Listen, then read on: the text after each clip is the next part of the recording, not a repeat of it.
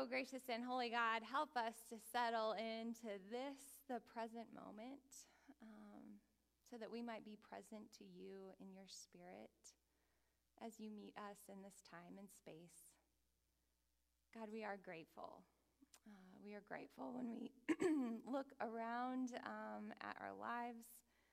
Uh, we're grateful when we attune our hearts to your word.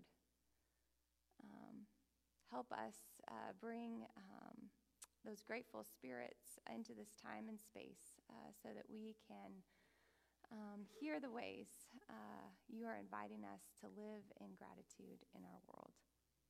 It's in your name we ask these things. Amen. Okay, so as we continue on our journey with Psalm 100, uh, we're going to speak it a different way uh, this week. So I'm gonna we're gonna go back and forth. So I'm gonna start with this side and invite you to speak the first word line with me. Um, they'll be segmented. So like if there's a space, that's when to stop, right? And then I'll invite this side to speak uh, the next, and we'll go back and forth as we kind of speak aloud our psalm uh, together this day. So, starting over here, let us listen to God's word for us this day. Shout for joy to the Lord, all the earth. Worship the Lord with gladness. Come before him with joyful songs. Know that the Lord is God. It is he who made us, and we are his. We are his people, the sheep of his pasture. Enter his gates with thanksgiving and his courts with praise. Give thanks to him and praise his name. For the Lord is good, and his love endures forever. His faithfulness continues through all generations. Friends, this is the word of the Lord. Thanks be to God. So, being present to the present is not one of our cultural strong suits in the Western world. We are a people who so often are focused on the future. We spend a lot of energy thinking about, planning, and working toward the future for which we are hoping. We can also spend a lot of anxious energy worried about what is coming and strategizing about how to mitigate it. We can also get focused on the past, though I would say this would take second place for our energies society wide. Nonetheless, we can spend time looking backwards.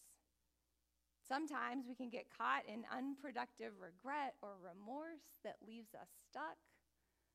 Other times we reflect back, desiring to understand what has happened in our history or personal lives so that we can move forward in healthier ways.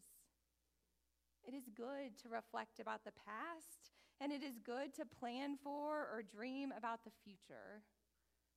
The trouble comes when so much of our energy in the present is spent in those two directions that we miss what is happening right here, right now. For our lives, our actual embodied in the flesh lives, play out in the now. And friends, we do not want to miss our lives. I will name that our Christian tradition has helped to shape this dynamic quite a bit in our culture. Our tradition definitely lends itself to a future focus as we await and live towards the full coming of God's kingdom. In healthier expressions of this focus, Scripture invites us to imagine and dream and work toward the imagine and dream and work towards the future uh, God longs for us. However, there have been destructive uses of this focus in our tradition as well, as the carrot of eternal life has actually been used to placate and even justify people's suffering in the present with logic like this. Things may be awful here and now, but if you are going to heaven when you die, your focus on that future reward can get you through. We also can look back, even though I would say this impulse falls a close second to our focus on the future, too. Yet we do spend quite a bit of time looking back to the history of God's movement in the world from the beginning of time and through the lives of the people of Israel, seeking to learn more about who God is and who we are as God's people and what that means for our lives. Our tradition's practice of confession as part of our weekly worship is a reminder to look back and reflect honestly about the way you have been living your life. The mercy and grace that Christ offers us in the midst of that reflection is meant to set us free from the shame and reg- regret that can be so paralyzing so that we can live anew in our present. Yet when we struggle to trust that mercy and grace, when we fail to extend it to others, we too can get stuck in the past The practice of forgiveness is just one of the ways our tradition longs to free us for life in the here and now. However, I think our wider cultural patterns keep us from emphasizing this focus. So we too struggle to stay grounded in the presence, uh, present as Christians, even though there is plenty of scriptural fodder inviting us to do just that. Jesus asks his disciples to consider the lilies of the fields or the birds of the air. They do not worry about what they will wear or how they will find food, and yet they are provided with all that they need. If God will do that for the grasses of the fields or the birds of the heavens, won't He do more for you? Jesus asks before commanding us, Do not worry. At another point in his ministry, Jesus invites his followers to quit trying to bear their burdens on their own, instead to yoke themselves to him so that they can learn from him in the here and now, so that he can help them carry the load, so that they can experience the fullness of life God longs for us all. Then you have Psalm 100 that we are living with in this anniversary season. Shout for joy to the Lord, all the earth. Worship the Lord with gladness. Come before him with joyful songs. Enter his gates with thanksgiving and his courts with praise. Give thanks to him and praise his name. A really important and helpful practice that can keep us grounded in the present is the one of gratitude we talked with the children about when you regularly stop and pay attention to what is happening in your life and world right now, looking for that for which you have to give thanks. It moves your focus from the past or the future to the here and now and gives you vision to see the good that is right in front of you and around you. Gratitude about the present gives you space to release regret you carry from your past and also invites you to lay down your worries about the future. It opens your eyes to what the Spirit is doing right now, the ways the Spirit is moving in the midst of all that is hard and painful and challenging, and all that is good and beautiful and life giving at the same time. Enter his gates with thanksgiving and his courts with praise. Give thanks to him and praise his name. Psalm 100 invites us to celebrate our present, to give thanks to God for the good that is happening right here, right now. Yet our lives can be so full, our schedules can be so packed, our to do lists so long, the noise and distractions can come at us so fast that we can miss so much if we don't take intentional time to stop, look around, and give thanks. I know this to be true because I live that reality all the time. And yesterday was no different for me. I stopped in here at the church on the way home from one of my soccer games with a few things to do on my mental checklist before heading for home as I drove into our parking lot and moved through our building, and the moment I noticed things, but was so focused on the tasks at hand, I didn't give time for them to all to truly sink in.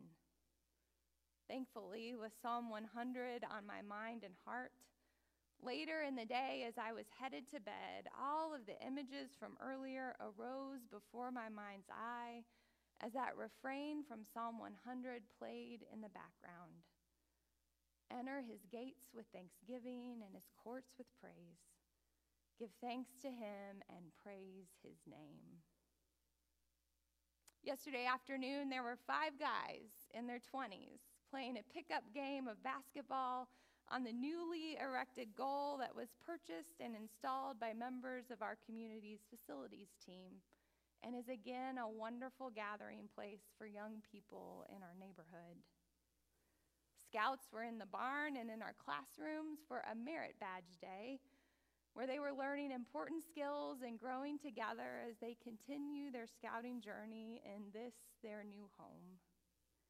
There was a narthex lovingly decorated for our own Coco's birthday that we had the privilege of hosting her party as the local art teacher from Brome Elementary led the crew in an art project in our art room to celebrate her day. There were the new cabinets hung up in our community room and signs of progress being made by those of you working so hard on that project to transform that space into one we both enjoy for our own gatherings, as well as share with our community partners and rent to our neighbors for their gatherings and celebrations. Randy and Peggy were here at the same time that I was. And as I was busy doing the work I had to do, so were they, cleaning the church, checking and replacing both light bulbs and the wicks on our acolyte staffs, readying this space as they do each week for all of us to gather together for worship. Seeing them at work was a reminder to me of how many people volunteer their time in such significant ways to support this community's life. I have to admit, in the midst of my work, I stopped and grabbed a peppermint patty from the leftover Halloween candy that is sitting in the narthex. True confessions, we really need to move that basket. and as I did, I remembered Jeanette Rice's reflection on our trunk or treat event the weekend before as our deacon team met this past week. She named how even though we were in the cold and rain, even though we ended up only being able to last about 45 minutes and serve 45 or so kiddos. How incredible it was to see all of those families, so many who we hadn't seen before, come out. The absolute joy on their faces, even as they shivered, and the sincere gratitude that got expressed time and again as they made their way to her trunk was a reminder to her of what all of our efforts are truly about.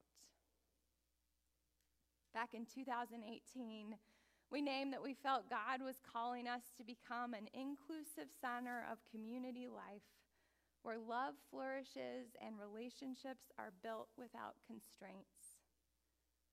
Friends, my hour here on a Saturday afternoon held so much evidence of how the Spirit has and is continuing to move to help us answer that call. As I was leaving, I came upon a scout mom who was at our trash cans. She told me the scouts were trying to be helpful by collecting all the hedge apples and putting them in the trash, but she realized it had made the canister so heavy. She was emptying it out on her hands and knees and bagging up the hedge apples to take to our house so that whoever had to haul those canisters out to the street wouldn't have to have too heavy of a load. Friends, our community has grown. The people who care about this place, consider it their home, feel welcomed and a part of things here, has expanded. And for that, and so many things, I am giving thanks and praise to the name of our good and faithful God this day.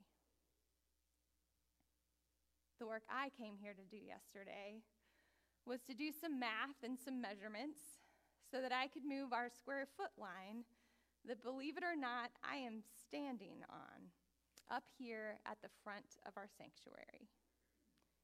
When we started our square foot initiative, This line began at the back wall of our narthex as we began raising money to pay down our mortgage, one $89 square foot at a time. We started with the 6,000 or so square feet that makes up our narthex, main kitchen, and sanctuary space, which was funded by our mortgage when it was first built. We have moved that line forward foot by foot over the years with the hopes of it one day reaching the cross when our mortgage will be paid in full. Yesterday, I got to move that line forward more than I ever have before.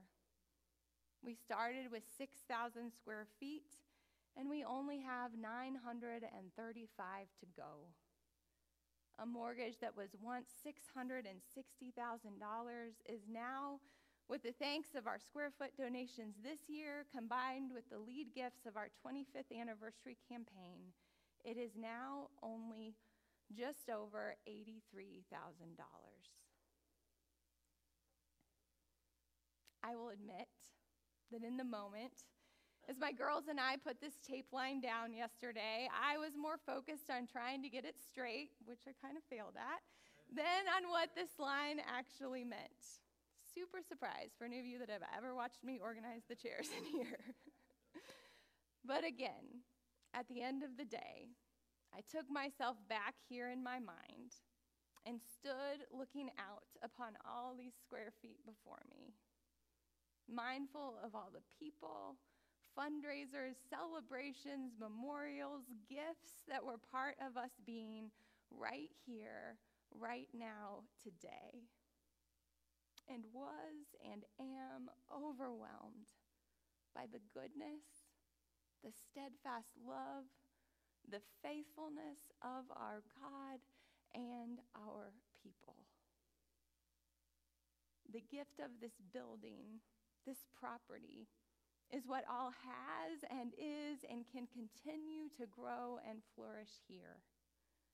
In 2018, we named, we felt called to create an inclusive center of community life where love flourishes and relationships are built without constraints we also named that we felt called to be home to worshiping communities that are transformative. That as we gathered here for worship, we would be transformed by the love and grace of our God so that together we could work to share of that love and grace for the transformation of our world. As we gather together on this day, in flesh and blood in the here and now. May we shout to joy for the Lord, all the earth. May we worship the Lord with gladness, coming before him with joyful songs.